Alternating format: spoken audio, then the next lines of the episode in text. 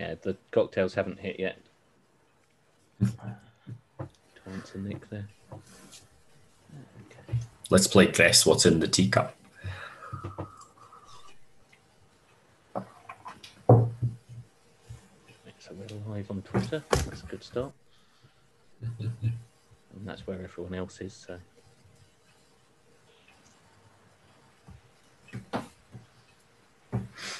No, I'm afraid it is tea.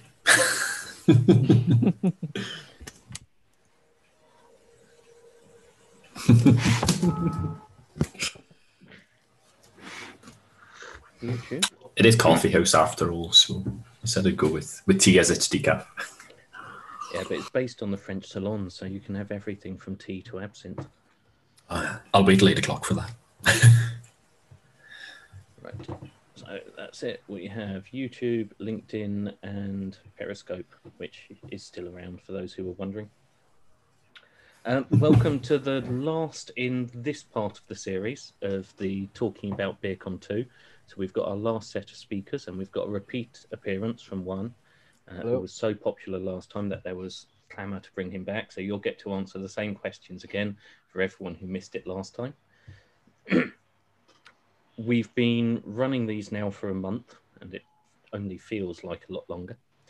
Um, last one, for those who don't know, BeerCon 2 was a Rise of the Rookies event put on by the beer farmers, where the basic rule was you're not allowed to speak if you've spoken at another event. There was one exception, so it was if you have spoken at another event before you applied. There was one person who spoke between applying and the actual event, but that was allowed. And to be honest, the talks at the event, the presentations at BeerCon 2 were better than the vast majority of ones I've seen at professional events from professional speakers. So, along with that, there was a, I'd say, fairly supportive community, um, quite enthusiastic, and the energy kept going.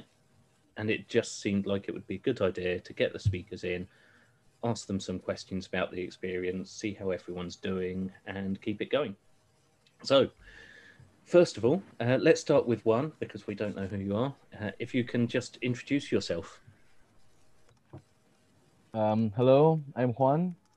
I used to work as a system systems administrator, and um, I did the talk about uh, GDPR, which was everyone's favorite topic. Okay, and Gur. I'm Jer. Um, I'm formerly uh, an insurance fraud investigator uh, up until February this year. Um, and uh, yeah, just kind of stumbled into InfoSec via some of the pro, some of the social media campaigns that have been going on. And uh, that's really me.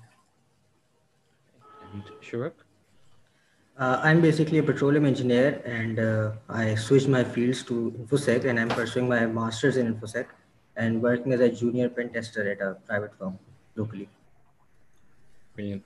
And for all of those watching at home uh, and the live studio audience, if you have any questions you'd like to throw at our panelists, just drop them into the chat, the Q&A, the LinkedIn feed, the YouTube feed, the Twitter feed. Just ask them and I'll try and pick them up and pass them on. so nice and simple.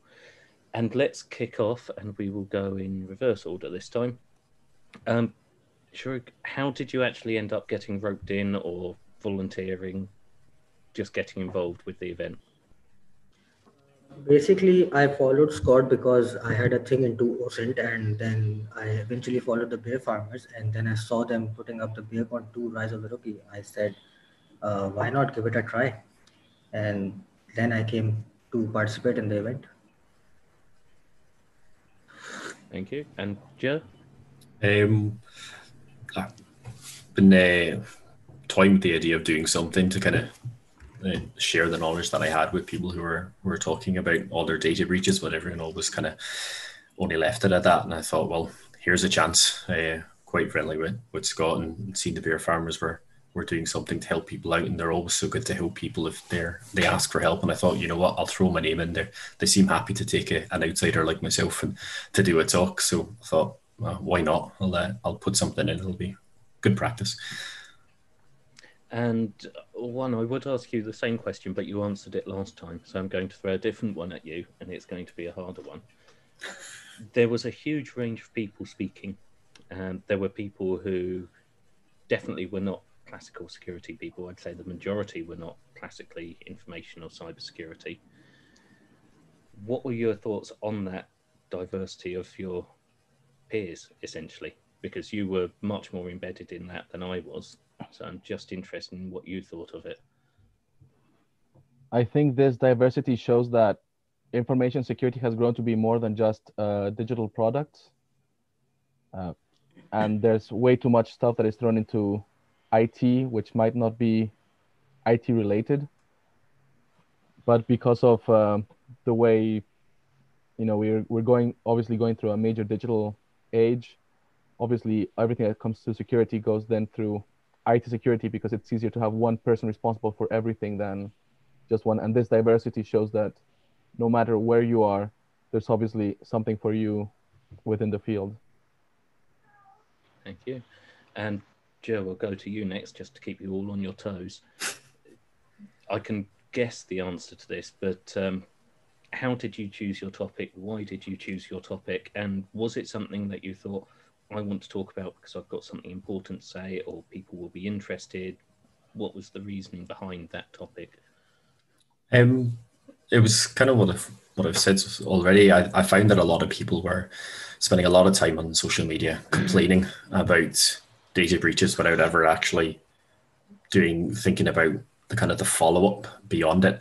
Um, in my previous role, I got to speak to quite a lot of victims um, of people who were kind of the aftermath of the data breaches. You know, people complain about, oh, BA, you've had a data breach, and um, all those all those big companies that have Experian and the likes. Um, but no one ever thinks about the the actual victims. They say, oh, people's data's out there.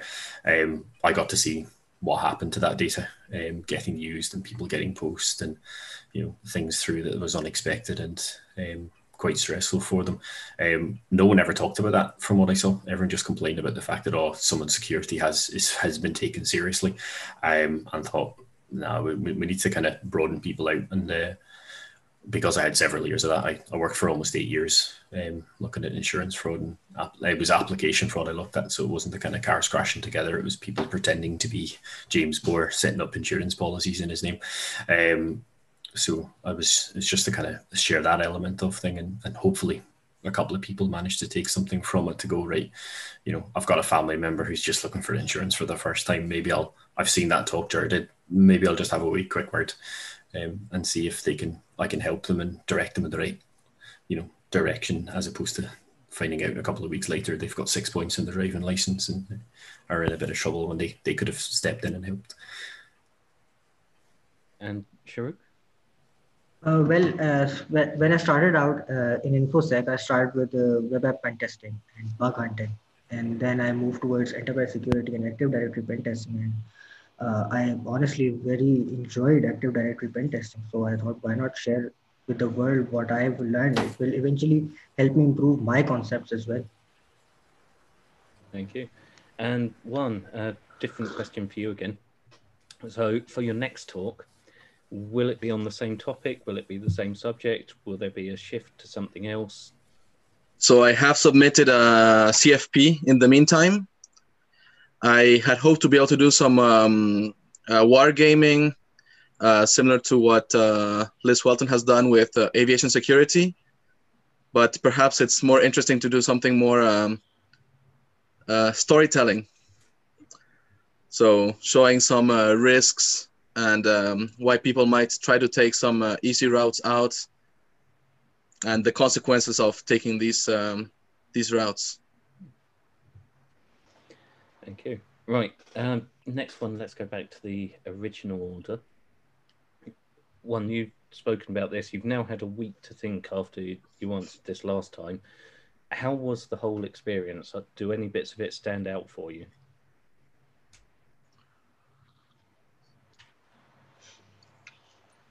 I'd say something that stands out was the CFP process. Uh, definitely, this was something that was very straightforward. It was just send us an email, tell us what you want to talk about, and tell us who you are. And that was it. There was no uh, tell us what you're going to talk about in detail. They just wanted to know, hey, you're somebody new. You have something to you want to talk about.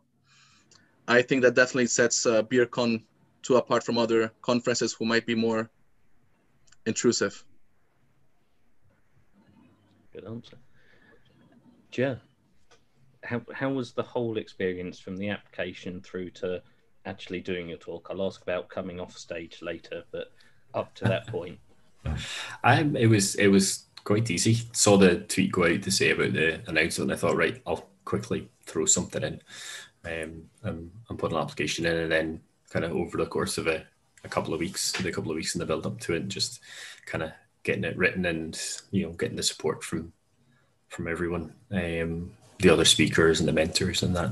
Um, it seemed far too easy from the way people talk about the way it is at conferences. It was just coming across as just very gentle. Um, it was everyone was helping each other. There was no there was no stress to it at all. Like a lot of people were nervous, kind of getting ready for their talks and things like that, but we were all there helping each other, and it was just I think it was just a quite a unique environment from the sounds of it that's been that's been created. That everyone's still talking to each other and helping each other out, and um, it was it was it was quite painless to be honest in the end. And Sharuk. Uh, well, yeah, it was really awesome for me to speak at a conference, and the as Juan said, the CFP part was really very awesome because I uh, I asked Scott uh, on LinkedIn that what do I have to submit? Do I have to give it a whole abstract of my presentation? Sorry, of my presentation or what? He said, no, man, just only the topic what you're going to speak at. And then, then there's the thing that in the even in the Slack channel, in the mentors uh, channel, uh, no, none of the beer farmers were present, right? And they went a whole lot uh, ahead to arrange all the all amazing mentors for us. I mean, who does that? So amazing experience, amazing. I literally don't have enough words to describe what I'm feeling right now. okay, right. So, um, starting with Sharuk again this time, you're in the green room, about to go on stage. You've got uh, not nerves, you've got excitement. How was that when you actually went on and started delivering the talk? Uh, actually, I was very excited as well as very nervous because of the fact that I had to give a live demo, and uh, the recording was uh, a little bit. Uh, I mean, it was not uh, complete recorded, so it. I had this thing in my mind: what if everything goes wrong? But when I started going with the presentation, I uh, I I flew I flew I flowed with it, and eventually everything went well. Okay. And Jeff? Um, it was a bit surreal because obviously I was in the background for the, the day and a bit um, before my talk because it was mid morning on Friday. But yeah, it was a bit it was a bit surreal to to go from seeing everyone else on the screens to going, oh, it's my turn. Ah, there's my face, um, and, uh, going on. But yeah, it was it was quite exciting. It was. Uh, it wasn't as nerve wracking as I was expecting it to be because it just felt so prepared from the from all the help we've had before that you know we knew that everyone was there to see us, was rooting for you to, to go well. So it helped you relax in the first. I think all of us had it. All of us have said it that, you know, the first 30 seconds you're nervous and then suddenly you're like, no, no, I got this. And then you just kind of, you played on with it, with the talk and it was, it was good. And absolute hats off to Sharuk for his, for his live demo. and um, just for those who don't know, Joe was one of the people who spent pretty much the whole time, except when he was talking, in the green room, just welcoming speakers, prepping people, calming people down. So that's an example of really how speakers did form this community and just got involved and did things and supported one another. Um, Juan, same question to you. Uh, so obviously you uh, get into the greeting room with, um, well, the two mentors and the two uh, goons and then uh, you know you get booted off into a room with the beer farmers.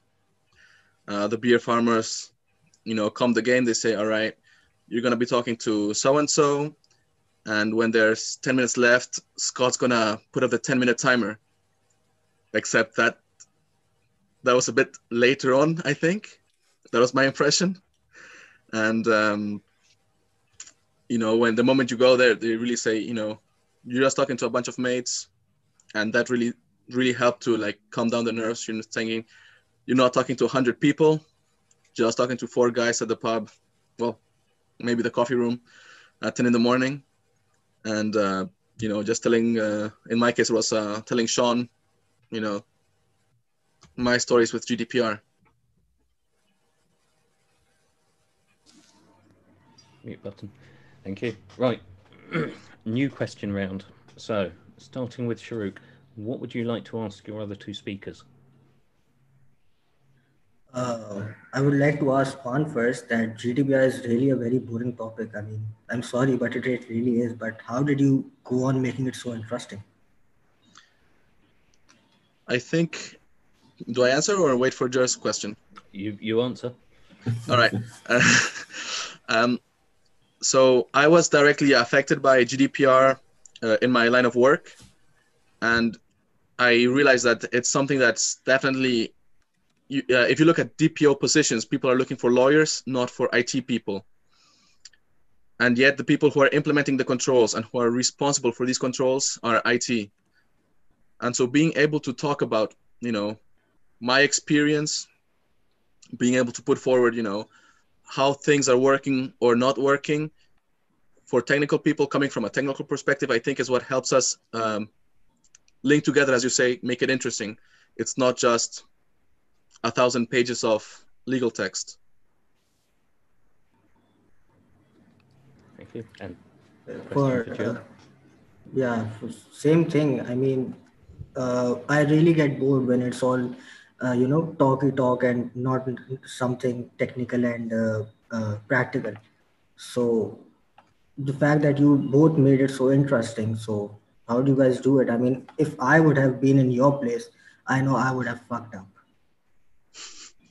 From the man who did the live demo, I don't think so in the slightest. Um, no, I just I tried to relate it to people. I think that was always the thing. I used a lot of names. Um, you know, I gave I gave people identities. It wasn't just person A as my examples. It was I gave them names. It was used. I used Mike as my you know, as my identity fraud victim. I use names of people that we know, like the likes of Sean and, and Alan and that, and people people around the industry that you know, people who would be attending BeerCon would, would recognize the names so that it would stick in their minds.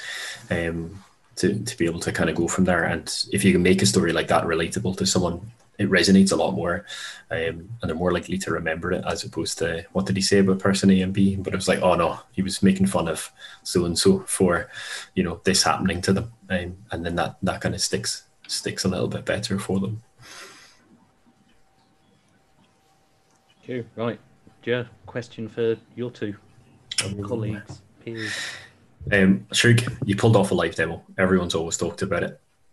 Um, what advice would you give to someone um, who's toying with the idea of doing a, a live demo recorded? Like, how often did you, did you practice beforehand that you just just absolutely knocked it out of the park? Uh, I mean, practice at least twice before giving a presentation, before going live, because the, uh, and secondly, uh, take note of what commands you're gonna type because nervousness makes you forget things. So it would be really embarrassing if you forget. So I had my script ready. I had my commands at uh, in a sticky note on the side of my screen. So because I forgot commands, I even mentioned in my uh, talk that I forgot this command. Let me check it back in my presentation, in my notes. So first advice, keep uh, your commands at a notes, keep your notes ready. And the second one, make sure you have a recording because everything doesn't go well every time. And Juan, um, with GDPR being quite a difficult topic for everyone to get their their minds around, um, and obviously you've you've done a lot to break down that that stigma. Would you think that you you'd keep on that theme of things and start releasing a bit more information about to, to keep people right with the up to date GDPR releases and that, so that because it can be a bit dry when you're looking at things from information commissioners and that, but just kind of breaking things down and making things easier and for people. So you can continue down that route. So I noticed recently that uh, some companies have got their uh, data protection strategies completely wrong. Um, I actually had a company recently that uh, used my data completely against what I had specified they were allowed to use it for, and uh, obviously got some unsolicited marketing. I opted out of it, and one week later, I am getting the, their newsletter again. So maybe I'll I'll go around maybe strategies for people to handle this type of uh, situations. Um, I'm currently using one solution, but I'm not particularly happy with it. So maybe look to building something else. Thank you. And finally, Juan uh, question for your other speakers. All right. So, as part of the run up, we were told that push ups may be a solution to help calm the nerves. Now, I tried it, it didn't really work. But uh, what did you do that helped? Uh, you going first or should I? Uh, on you go. I, I will just point out this is being recorded. oh. Uh, well, uh, I honestly didn't do any kind of push-ups or anything like that. But uh, there was uh, who mentioned? I guess Sam mentioned that go pee before you go before you're giving a talk. So yeah, I really did that. And uh, secondly, I talked to the mentors. I did five push-ups. um, I, I decided I, I, ticked off the box after the mentors obviously gave their t- gave their time and they loads of tips. I tried to tick off as many of them as I could. So I had my glass of water, I'd gone to the bathroom. I decided, you know what, it'll be good. It'll be good fun to to just go. Yeah, you know what, I've I've done my five push-ups. Um, uh, before before when it which which came from Claire. Um, and uh, it was it was it was just this uh, the nerves. And then just before he went in um, Dave who was he was giving me some mentoring as well um, popped in out of his work meeting to go want to wish you luck. Good luck. And then that was me like just just nipping in. And that helped a lot as well just to, to kind of smooth off the nerves going in. But to be honest I was so excited um, to get started. It was it was good but it was a nice way to kind of go oh that's cool. And then I was in into the room with the with the speakers. But yeah it was uh, well, I, I recommend the push-ups. Push-ups were were right. It was good fun, just even to make you smile because that kind of gave you that buzz of, haha. Good. Right. so we've got the mentors session next week, which will be hosted by one of the speakers rather than me because I need a break. Um, but is there a question, and this is obviously for each of you, is there a question you'd like to see the mentors asked? Uh, starts.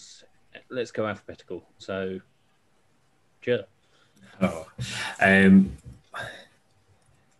I would, uh, I would, I would certainly like to to know if the if the mentors would be um, would continue with the, their kind of mentoring workshop. Would they would they recommend it to, to other conferences that you know would they put themselves forward at another conference to say I'll do mentoring for you because a lot of a lot of the mentors were, were, were are speakers in their own own right um, but uh, how much of a buzz do the mentors get from from being a mentor for for something like this and obviously would it be something that they'd be they'd feel quite encouraged to to doing again on a on a regular basis Just taking notes to help the uh, host out next time. was next week Uh, Juan. So I'd given a question last week, but something uh, else that is interesting is to see how BeerCon impacted them as speakers. Uh, so potential future conferences or new topics that they want to explore. Thank you. And Sharuk? Uh, yeah, the same that uh, how was the whole entire experience for the mentors? I mean, we were all rookies, so how annoyed the mentors were with us by constant pinging. Okay, thank you. Right, now that I've uh, cheated for the next one, obviously you've had what so far, according to every single speaker, was an incredibly positive experience. Uh, some of you are already going on and arranging your next talk.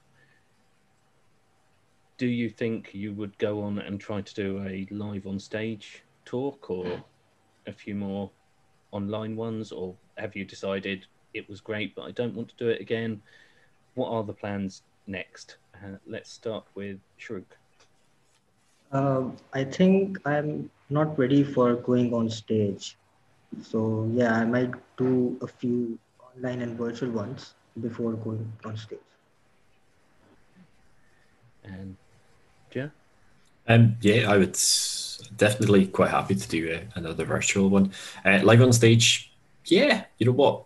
It's definitely BeerCon has definitely given me the confidence to go. You know what? The idea of speaking at a, a conference, if you'd asked me back in July, I'd have gone, nah, I'll just I'll just sit back and, and watch. It's fine.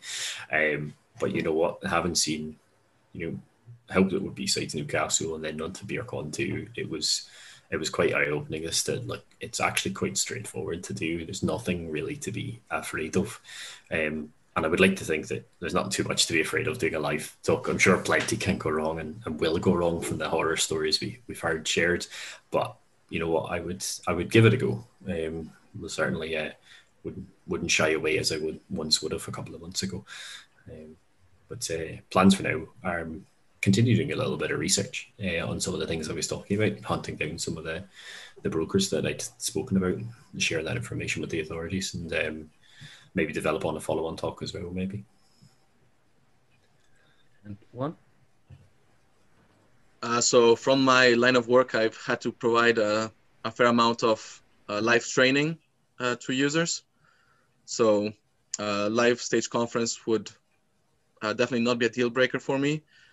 Obviously, I would not be starting off with something uh, with 500 people live audience uh, where you have the people who know the topic better than myself. But certainly being able to provide uh, uh, insights to, you know, similar audiences, uh, live stage definitely open to that. Okay, and we've we've had a few comments coming in from YouTube. Um, so one is, why isn't the guy at the bottom right? That would be Sharuk speaking. Then there's a psych. He's my cousin and I love him. So I'm assuming you know who that's from. I hope. Let me check who that is. But then a, a much more important question. So, same person, but there there wasn't any beer at BeerCon.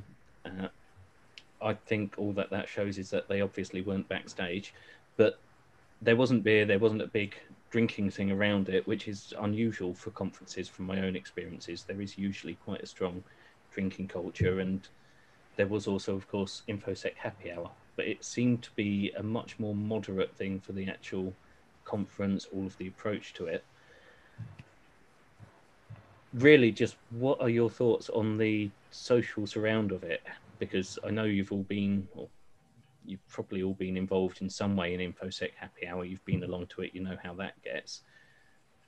Do you think there's a difference in the culture, and do you think there's a reason why, and what is that reason? So let's start with Jer. Um, I think there definitely is a a, a difference. There, there was no there was no really even mention of drinking too much, even in the Slack for for BeerCon. Um, you know, I think I think the idea of BeerCon probably did make people who were seeing it from the outside for the first time just thought, right, what are they going to be talking about? It's just going to be everything's going to be alcohol related. All the examples are going to be alcohol related. And it's like, well, no, I think everyone was just quite excited. Um, and I don't think anyone was kind of talking.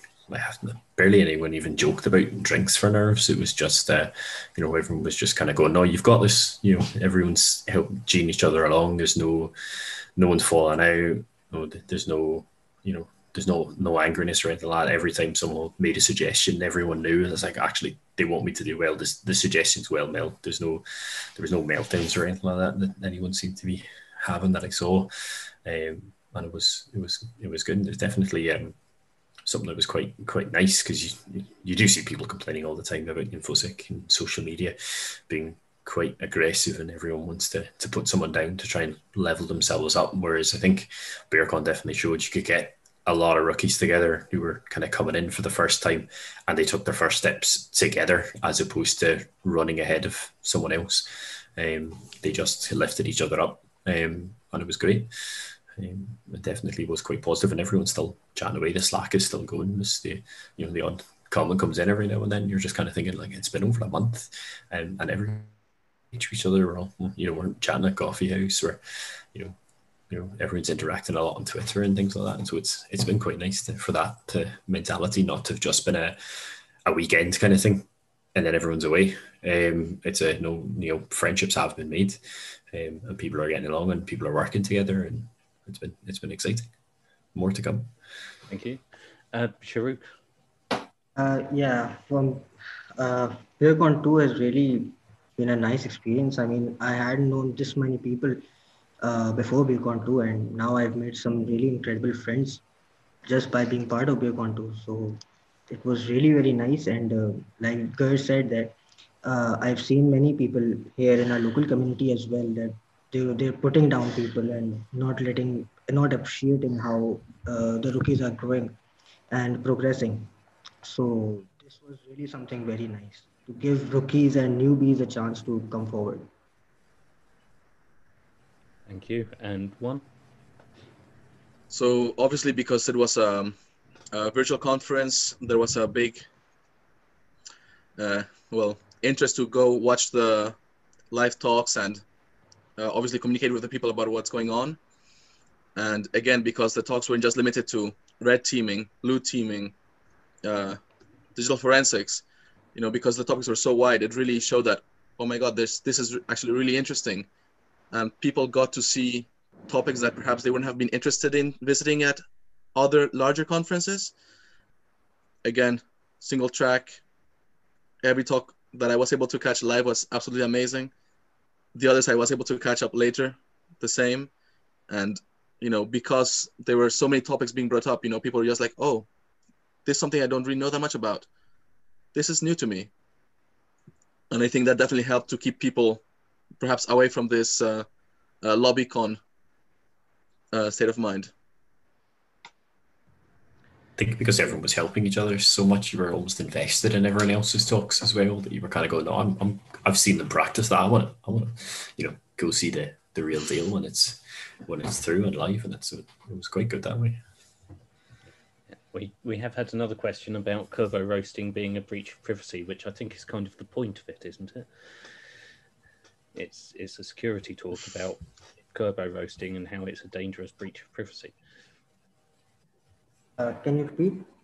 Uh, there was sorry, there was a question on isn't Kerberoasting a breach of privacy?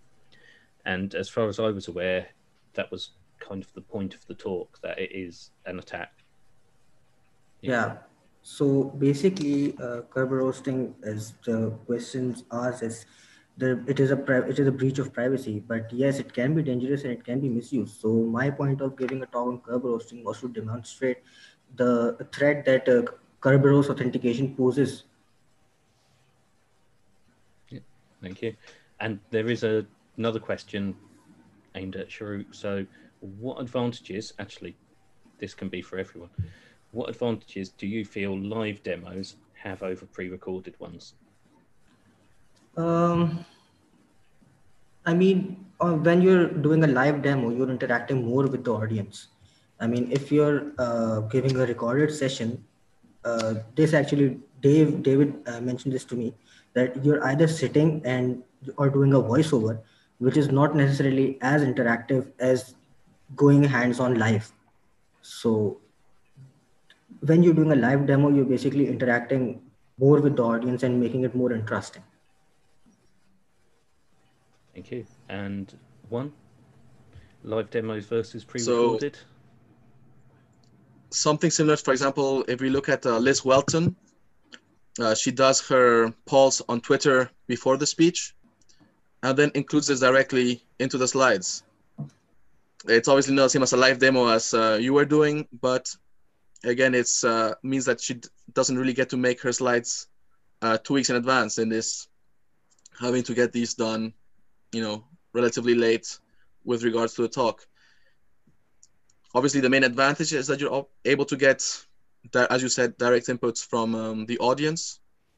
Obviously, in our case, we were our audience was uh, the beer farmers. We were not really talking with uh, the people watching. But if you're doing this in front of a live stage, you can get, you know, direct voting. What would people like to see? And uh, I think that definitely lets them decide their own uh, choose your own adventure, as it were. Thank you. And Joe? Um, think uh, I'll, I'll, I think Mark's honest summed it up. It's it's edge of the seat stuff. Um, when he was when he was saying in the chat, like it, people do kind of sit up and go, "Whoa, whoa!" It's a it's a live demo, but I think that kind of keeps the adrenaline going when you're when like, as as a speaker to to go right. Uh, you know how confident I am that we're gonna we're gonna pull this off. You know it kind of shows how well you you're confident in your skills to, to go right. You know this is this is a further test of never mind doing a talk for the first time. Let's go and uh, let's go and do a, a live demo as as well and uh, just you know a flex like that, which was quite quite cool to watch for the, the people that did it. But yeah, it's uh, a live demo is definitely something that people will set up and go, ooh, and it'll definitely be something people will take away from from a talk as well. It's like that's the that's the one with the live demo where they they did this, that, and the other, and you know, they were only talking for 25 minutes, but suddenly they've they've managed to like complete something that you wouldn't have necessarily thought could be done in that that space of time at all. You. Right. So moving on from that and looking towards the future a bit, obviously we've spoken about each of you are interested in doing more talks, but other next steps. Has BeerCon made a difference in general path forward? Has it even just made you rethink things? Have any opportunities come out? What's coming next? And has the talk, has the event had any influence on that? Uh, let's start with Juan. So following my talk, I was able to uh, get in contact with uh, Privacat. Uh, so she contacted me on um, Twitter, um, made some comments about my talk. We were discussing so the impacts of GDPR in the UK with your um, favorite trick question, British company and uh, and European uh, data center, and so you know this led to being able to discover other you know situations, far more interesting um, cases, and um, this actually led to the uh, second uh, CFP. So definitely big impact there, and um, you know obviously clear opportunity of learning, meeting people in the field. Thank you. And Sharuk? Uh, well, yeah. After BeerCon 2, my Twitter followers increased from about 80 to around 210 and 212. So, ooh, a sudden boost up. And uh, but honestly, I have now one of our fellow speakers, Joshua. He contacted me. He contacted us on Slack and said, "There's a lead Beckett hack talk going on. If you're interested." So my plans are to speak there uh, and honestly, it could it couldn't have happened without BeerCon 2. And Joe. Um, yeah, it's just it's spurred me on to to look a bit further to developing what I was kind of talking about a bit more because it toyed it since finishing up work and back at the start towards the start of the year that I've kind of been humming and hawing. You know, it's something on a list of oh that needs to you know need to get my finger out and actually do that. But you know because I went in and the BeerCon, it kind of gave me the push of you know what this can be done and this can be can be pushed pushed forward and kind of like sure Twitter followers went up, so you're kind of getting a lot more interaction with people as well and, and chatting a bit more, and that's been quite nice as well, especially with lockdown as we're kind of going further into it and you're not allowed to talk to as many people. It's actually been quite nice. The BeerCon's given you more people to talk to, um, and because it's kind of started virtually, I think it's helped a lot as well that you've not just kind of exchanged details physically with someone, and then you don't talk to them for six months because everything has just continually been virtual the whole time. I think it's meant that a lot of a lot of links that were made were, were stronger for it because you just continue on the same line of communication as opposed to it's um, kind of been broken across different different methods.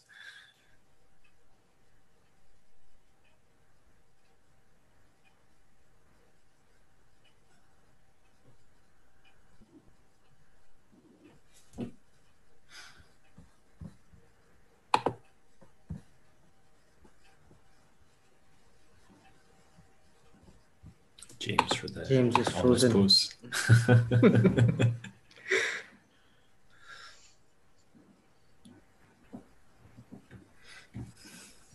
James is away party time. Everyone fill the chat with your favorite cocktail. He's probably just cocktailing it.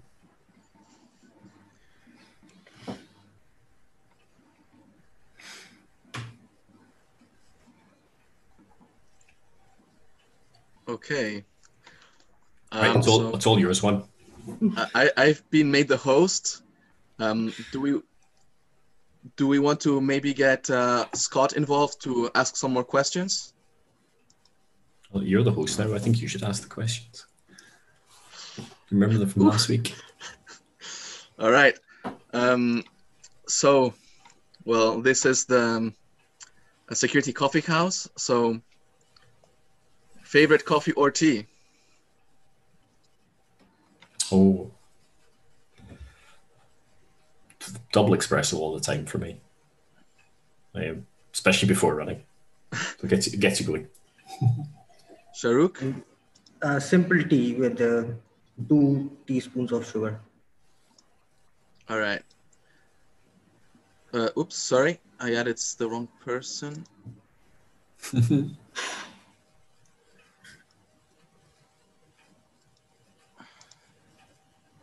Oh, what the hell? Hang on, folks, we're having some technical difficulties. Right. So Scott is there. Um, and we have a question from Chris Bohr. Um, would the speakers hold a session like a workshop as well as speak at one? Uh, Jer?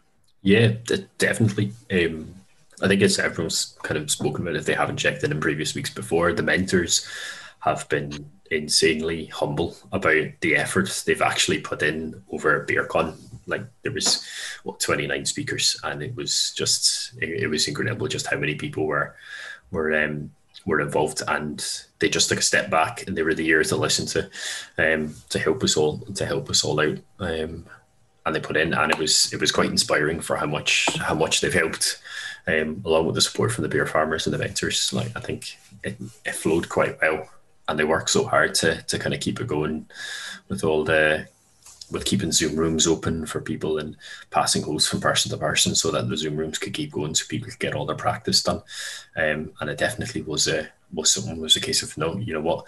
I think a good few people speakers from BeerCon have signed up to be helpers at other conferences because they've had such a good experience here. They're kind of going right. Let's let's get stuck in. So if, if at any point someone wanted help from me to go, oh, could you give me a hand with this? Would you mind even just listening to my slides? I think there isn't a single BeerCon speaker who wouldn't say, of course, you know, fire me over a link. I'll be ready when you are, um, and we'll we'll help each other out. and We'll work through together, um, because that's the the mentality BeerCon had. So if we were all in it together, we were all at the same point. Um, we, we were we were we were all rookies together. So everyone helped each other out, and that that'd be a great thing to to take for to pay forward, um, for the amount of help and, and effort that the mentors put into us. We can pass it on we can multiply it massively from the five or so of them that you know we've got 30 people who could do exactly the same job for others I'm, I'm just going to say uh, mine has completely died, so I'm going to try and fix that, and you can share host between you. You are now off streaming because my internet is dead, so you've just got the audience there. I'm sure one of you has been set as host. Feel free to promote people to panelists and just have a general discussion or keep talking uh, while I fix some minor technical issues, and I'll be back as soon as I can. cool Uh, so I'd say same question for uh, Sharuk. Yeah, definitely. I would love to uh, pass on what the mentors had uh, uh, pre, uh, had taught us to newcomers, because I mean, in, it's all about giving back to the community, and there's uh, if you're keeping all, it all to yourself, I mean, then no, no one can really grow, right? You have to help each other's grow uh, along with you. So definitely, I would love for uh, to pass on uh, whatever help anyone might need. And I think we have a question for Scott. Is providing a forum for novice speakers really vital in other fields too? Uh, I would say so. Um, so one of the things that we noticed um, about BeerCon 2, specifically about the rookies, quote unquote, was it was really risky given 29 unknown people full control over a Twitch account for two days that's going to be recorded and we put a lot of work into it. And then what we got out was far blew away our expectations. Um, and it's not that we thought that you guys were going to do badly or anything, or you know, it's going to go shit. It was just more like everybody was an unknown commodity, which is kind of nice because it means that you've not been cycling the same talk for the last five years like I do. Like I do that genuinely. I'll cycle the same talk, had a little bit, and so you've probably heard me speak about roughly three or four similar things. We were getting people just coming at it from a totally different point of view, or you know, uh, James Birdseye, for example, giving us uh, insight into healthcare. Um, we've got Gerard giving us insight into, a, you know, the actual impact of a data breach. We've got everybody from everywhere kind of going, hey, this is my experience of it and this is what it means. Um, so yeah, I think that applies to any industry, not just infosec, not just tech. Uh, Jer, obviously you come from a different field. What are your thoughts? Oh, it's definitely um, an important thing to, to pull in novice speakers in, in any field. It's it definitely livens things up, as Scott says. You get a lot of people who go out there and they'll probably give the same talk 20 times in 20 different locations, um, pretty much, and then they'll move on to another talk for the, the following year season, we'll say. Um, whereas if you get someone uh, like, like ourselves who've just been rookies going in doing the first talk, it's it's something you're you're guaranteed um, to to find that there's you know there's a passion there that like you know this is something someone has, has shown to spoke about and they may speak about it just the once or twice um, but it'll be early. I think this that possibly what, uh, what Chris Boerman means about his early career researchers and the in the Q and A of you know some someone that's early in, but it's definitely something that'll that'll shake things up because I think you'll end up with the same people who go to the the same conferences, giving the same talks, and everyone's bored at the conferences. Whereas if you get a new face in with a, a slightly different view, especially a rookie's view, because they'll see things differently to the way someone who's been doing the same job for for 10, 15 years.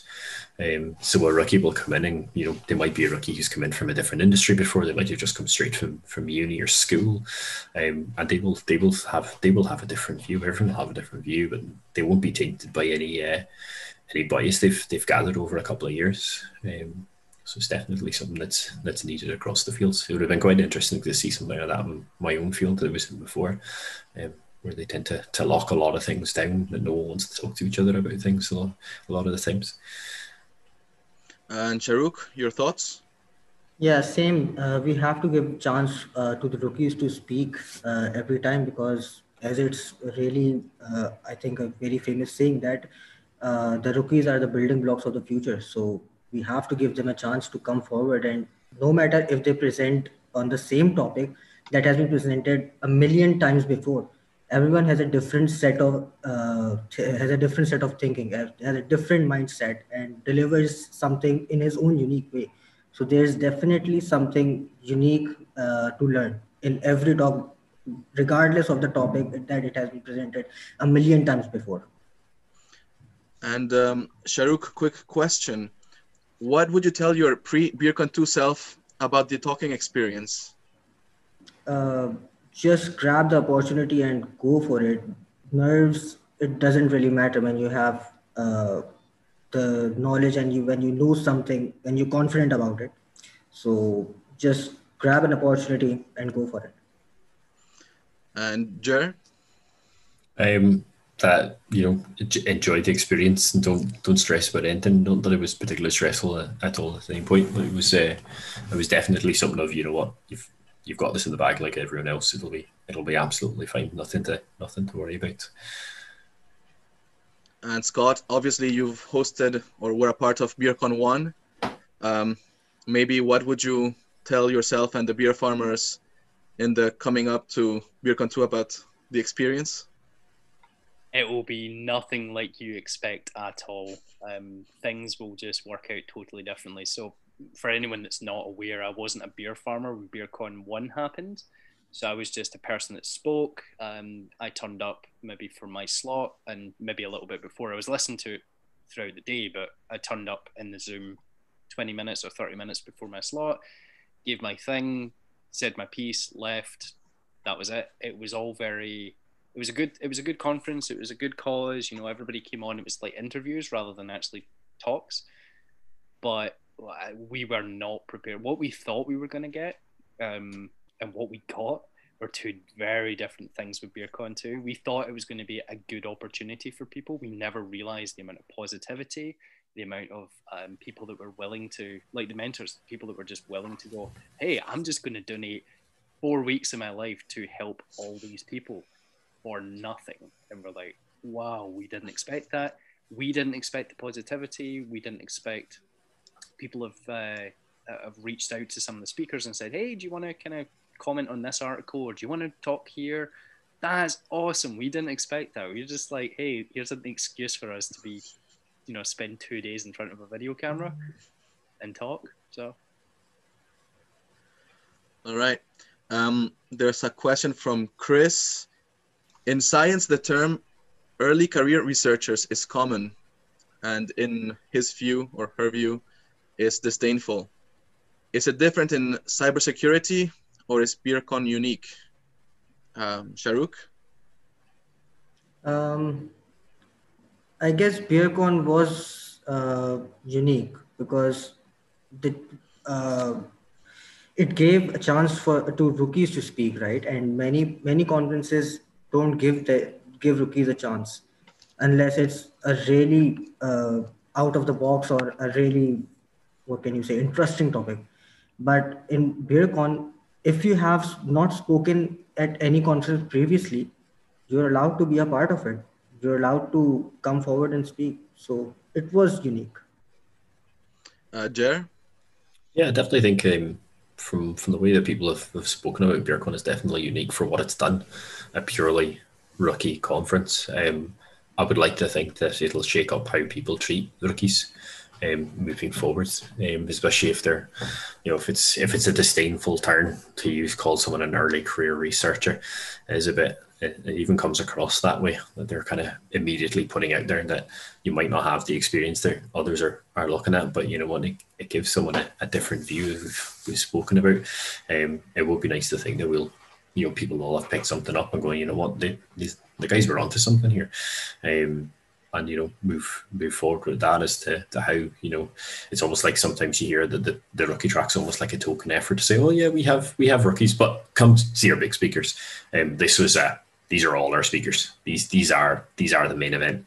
Um, and that massively with giving people confidence to to go forward and, and hopefully they'll be able to to kind of big up their their rookie tracks if in future moving moving forward. Not that people won't want to see bigger ticket um, speakers, but I think it might open people up to you know let's go check out the rookie tracks because there's going to be a couple of good few gems inside there now, um, whereas they wouldn't have given maybe the same amount of consideration previous times. Uh, Scott, any insights? yeah, I mean, just coming back to a point I made earlier, like it was a bit of a risk, and I think that's why a lot of other conferences or groups or organizations had a rookie track buried in a bigger deal.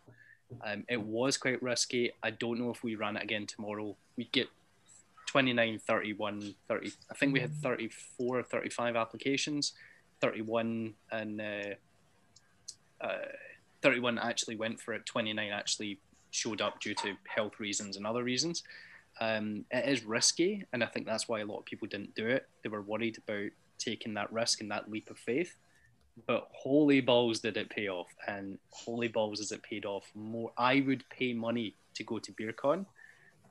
I wouldn't over like some like, and no offense to any of the conferences, I, no offense to them at all. They're booking good people, but I would pay good money to go to BeerCon versus one of the bigger name conferences with people that I know purely because we're getting, again, I'm going to refer to an earlier answer, different opinions from people who have not been on the speaking circuit that I've no idea who they are. And they're coming at it from a totally different angle and talking about baby shark toilets. I'm like, whoa, holy shit, where did that come from? You know, that, that's cool. That's that's worth its weight in gold to me. Okay. Um, there's a question about GDPR. You can have this one yeah. All right. Uh, so GDPR obviously protects European residents. Uh, you have the Data Protection Act, which has been updated to protect uh, British residents and to act as an equivalency uh, between the UK and the EU post Brexit. However, any company who wishes to have European customers as a key demographic in their in their market segment um, has to be compliant with GDPR regulations. This can be in the US, Asia, Africa. You want to target um, European customers, you need to be compliant. If uh, if I go to Thailand and want to go buy a bamboo statue from the corner shop, uh, that corner shop doesn't need to be compliant. I hope that answers the question. And we have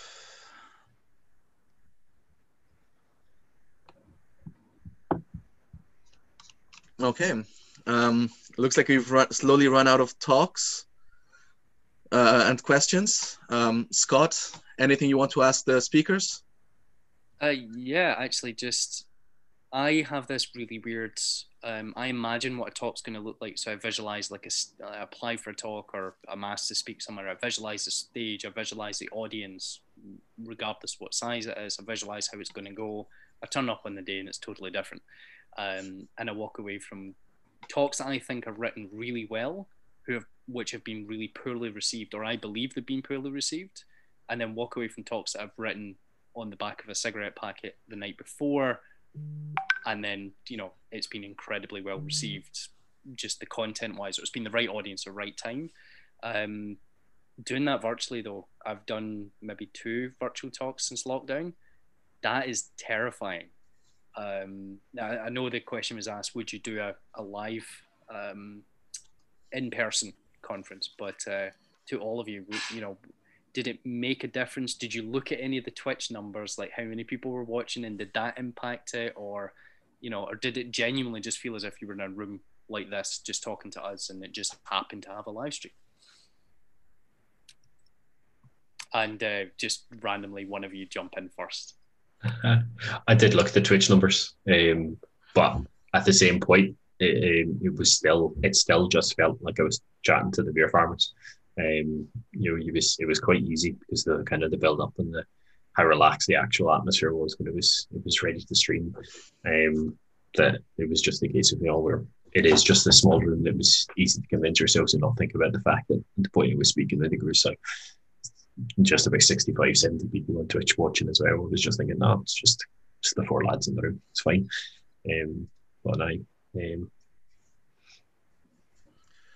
so uh, I was the second speaker on the Thursday.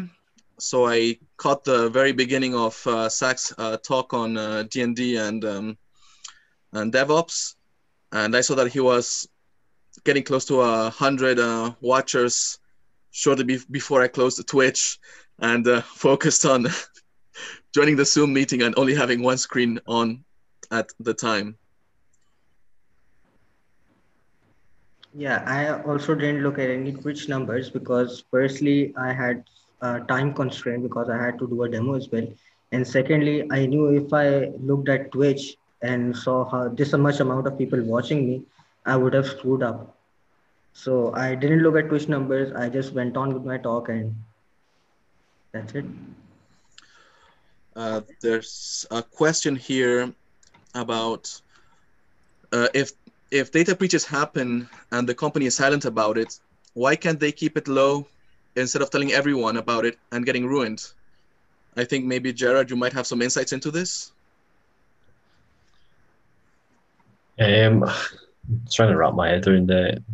um, I think everyone does. You, they kind of have to come forward you, with regard to data breach and actually be honest about it. Um, there's nothing worse than being seen to be burying information. It's a it's a PR nightmare um, for a company to to get caught that way. It's you know it's as bad as it sounds to, for the company to come forward and say, "Oh, we've been breached." It's uh, it's certainly worse that they've gone, "No, no, there's there's been no breach," and then someone goes, mm, "Well, we've got proof here." Um, and that that definitely um, I think that it leads to more ruin in the long run um, than than it does uh, you know just coming straight forward and being like this has happened. We're trying to solve it. And um, we're really we are really sorry because at the end of the day I don't think anyone's going to come out and say we're not sorry there's been a data breach. We didn't prepare for it. They've always come out and say no no we're we're sorry. We thought we had it. We don't we're just going to work on it. Um, uh, Sharuk any insights into why Yeah. a company might want to disclose this? Uh, I honestly don't get it why companies do not disclose uh, that they've been breached because honestly, if you disclose it, then users might take the users might take actions to secure themselves, and if you're not disclosing it, you cannot. Uh, there's no uncertainty or uh, proof of whether the company has been breached or not. Like for instance, I recently heard of a uh, database getting leaked of uh, one of our local airlines uh, here and uh, there is no nothing in the news on the social it's all only on twitter and nothing in the government has been highlighted nothing on uh, in, in in our local community has been highlighted about and people are only asking that is this for real? Has this really happened? Do we have to take actions? I mean wh- why not go on disclosing that you've been breached? Uh, I'm going to add that if a breach is made public, there's going to be an investigation to the company. And if it's found that you were aware of this and did not disclose it, uh, the fines are going to be astron- astronomically worse than uh, what you might get if you actually make a disclosure. Um, if you make disclosure, you can hope to get some support in finding appropriate teams for the forensics and incident response. Uh, there's a question or a comment. Did you guys watch your talk after the fact to see the reactions uh, in real time? Yeah i did And uh, your reactions to that? I mean, I was watching my talk just to see that what mistakes have I done for future reference. And I honestly looked at the chat and was really very amazed of how people were supporting my live demo and liking it. And uh, there was, and I was really confident that I had done a very good job. And uh, Jer? Uh, no, I uh, I finished my talk, went out for a walk, and uh, came back and just continued doing the stuff in the green room uh, with, with with the speakers uh, for the rest of the day. I think I left it a couple of days before watching my talk back because I've never done that before, so it was a bit surreal to like even when I was practicing, I wasn't wasn't looking at myself at any point. Um, so I did. I left it a little bit, and then I I rewatched it back with my wife uh, a couple of days later.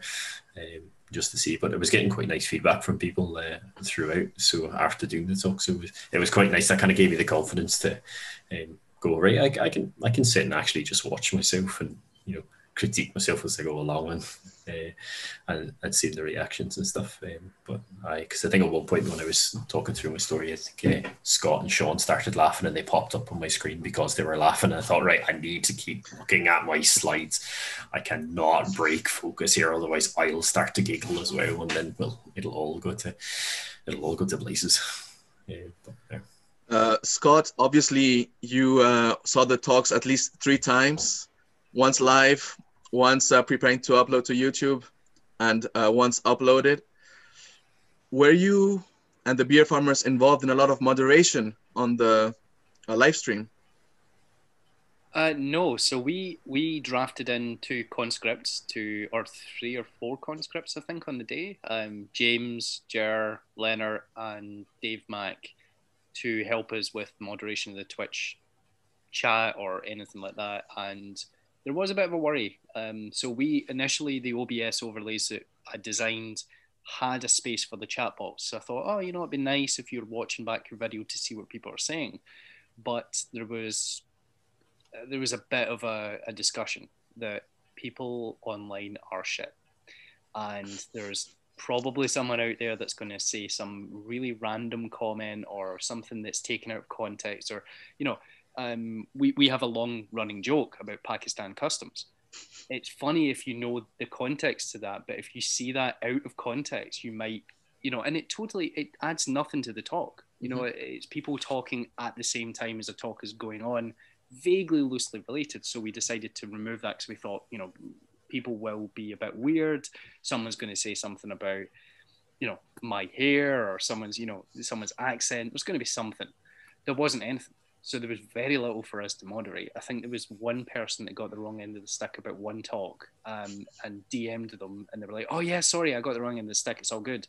That was it. So there was no moderation. There was no, nothing we had to clean up later. Nothing we thought, oh, God, this is going to be annoying nothing. And by the way, just as a point on the talks, the fact that I did see them three times, I saw them live, and then I had to edit them and then upload them.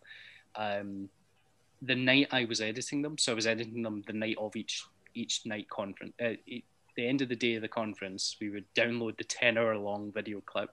I would then edit that, then put them in a uh, upload folder to go to YouTube, but we double check them and put the title cards at the start and the end. I've edited a crap ton of video, and usually I watch like 10 seconds of it just to get my bearings. I, the amount of times I found myself like clicking on halfway through like your talk one and just being like, this is really interesting. And actually finding myself getting back into the talk and really enjoying it and going, oh, this, is, oh no, wait, I need to be editing this. Right. Come on, pull yourself out. Every single one was like that. Every single talk, it was just great to like put it on, drop it in. Right, I need to trim this. I'll watch another. I'll watch two minutes before it hits the end, and then I would. I'll watch two minutes before that. Oh, let me rewatch the bit where Mick LeBraid plays his song, or let me rewatch the bit where Parker pulls out a sax, or you know, mm-hmm. Viv talking about the IPv6 stuff, which I still think is spooky voodoo, but it was explained to me in a, an amazing way, so I actually got it um, I, I, ended up just going back and watching everyone's bits of everyone's talks and had a little highlight reel myself. So that was that was nice.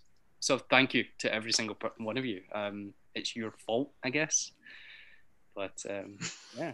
No, Scott made us do it. It's it's definitely your fault. Even the speakers come on to go, yeah, Scott made me do it. Scott made me do it. I'm talking to Scott. Scott made me do it.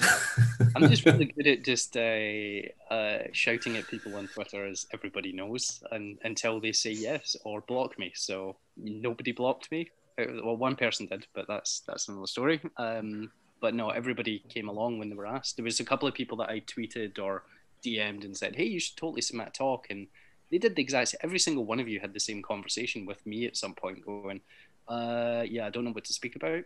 Like, just just come up with something. You've got insight. I don't know whether this is good enough. You delivered it. You delivered an amazing talk. So, yeah, everybody was excellent. Um, yeah, really, I'm really proud of everybody. Like, feel we. I'm still buzzing about it now. That's how. That's how good it is for me. Uh, I think there's a crucial question here in the chat Ooh. and um, they're asking if the only moderation was Marmite. Uh, Jer, your inputs? Uh, yeah, uh, I can confirm the only moderation that we put in on the Twitch chat was various Marmite terms, which was also on the Slack as well, which that just kept us amused. Um, but yeah, that was that was pretty much the only uh, the only moderation we needed to do, which made life really easy for us as well, because I think a lot of us were kind of were kind of gooning for the first time or kind of early days anyway. That was only the second time I'd ever helped out at a conference. Um, and it was, it was, it was good. Um, it did make life just so much easier when everyone involved was just rooting for the speakers. Um, so there was nothing to there was nothing to worry about other than the Marmite jacket in their hand.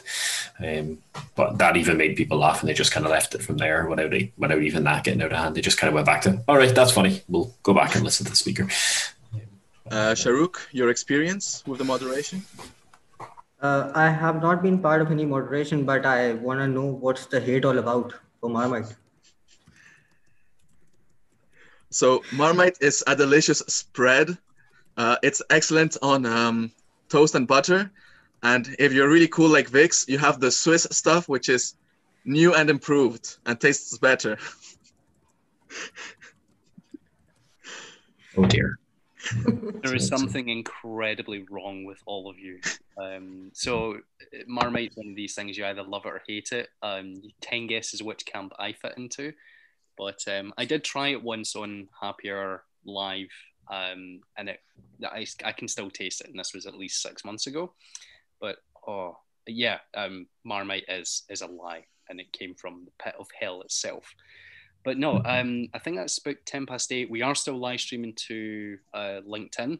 Um, I'm going to message James just now and get him to kill that. But um, as James is not here, I just want to say thank you on behalf of Coffee House, I guess, um, for giving up your your time and coming along. This is cool. Like I've never been involved in a conference where people are still willing to talk about said conference and other people at the conference, even four weeks later.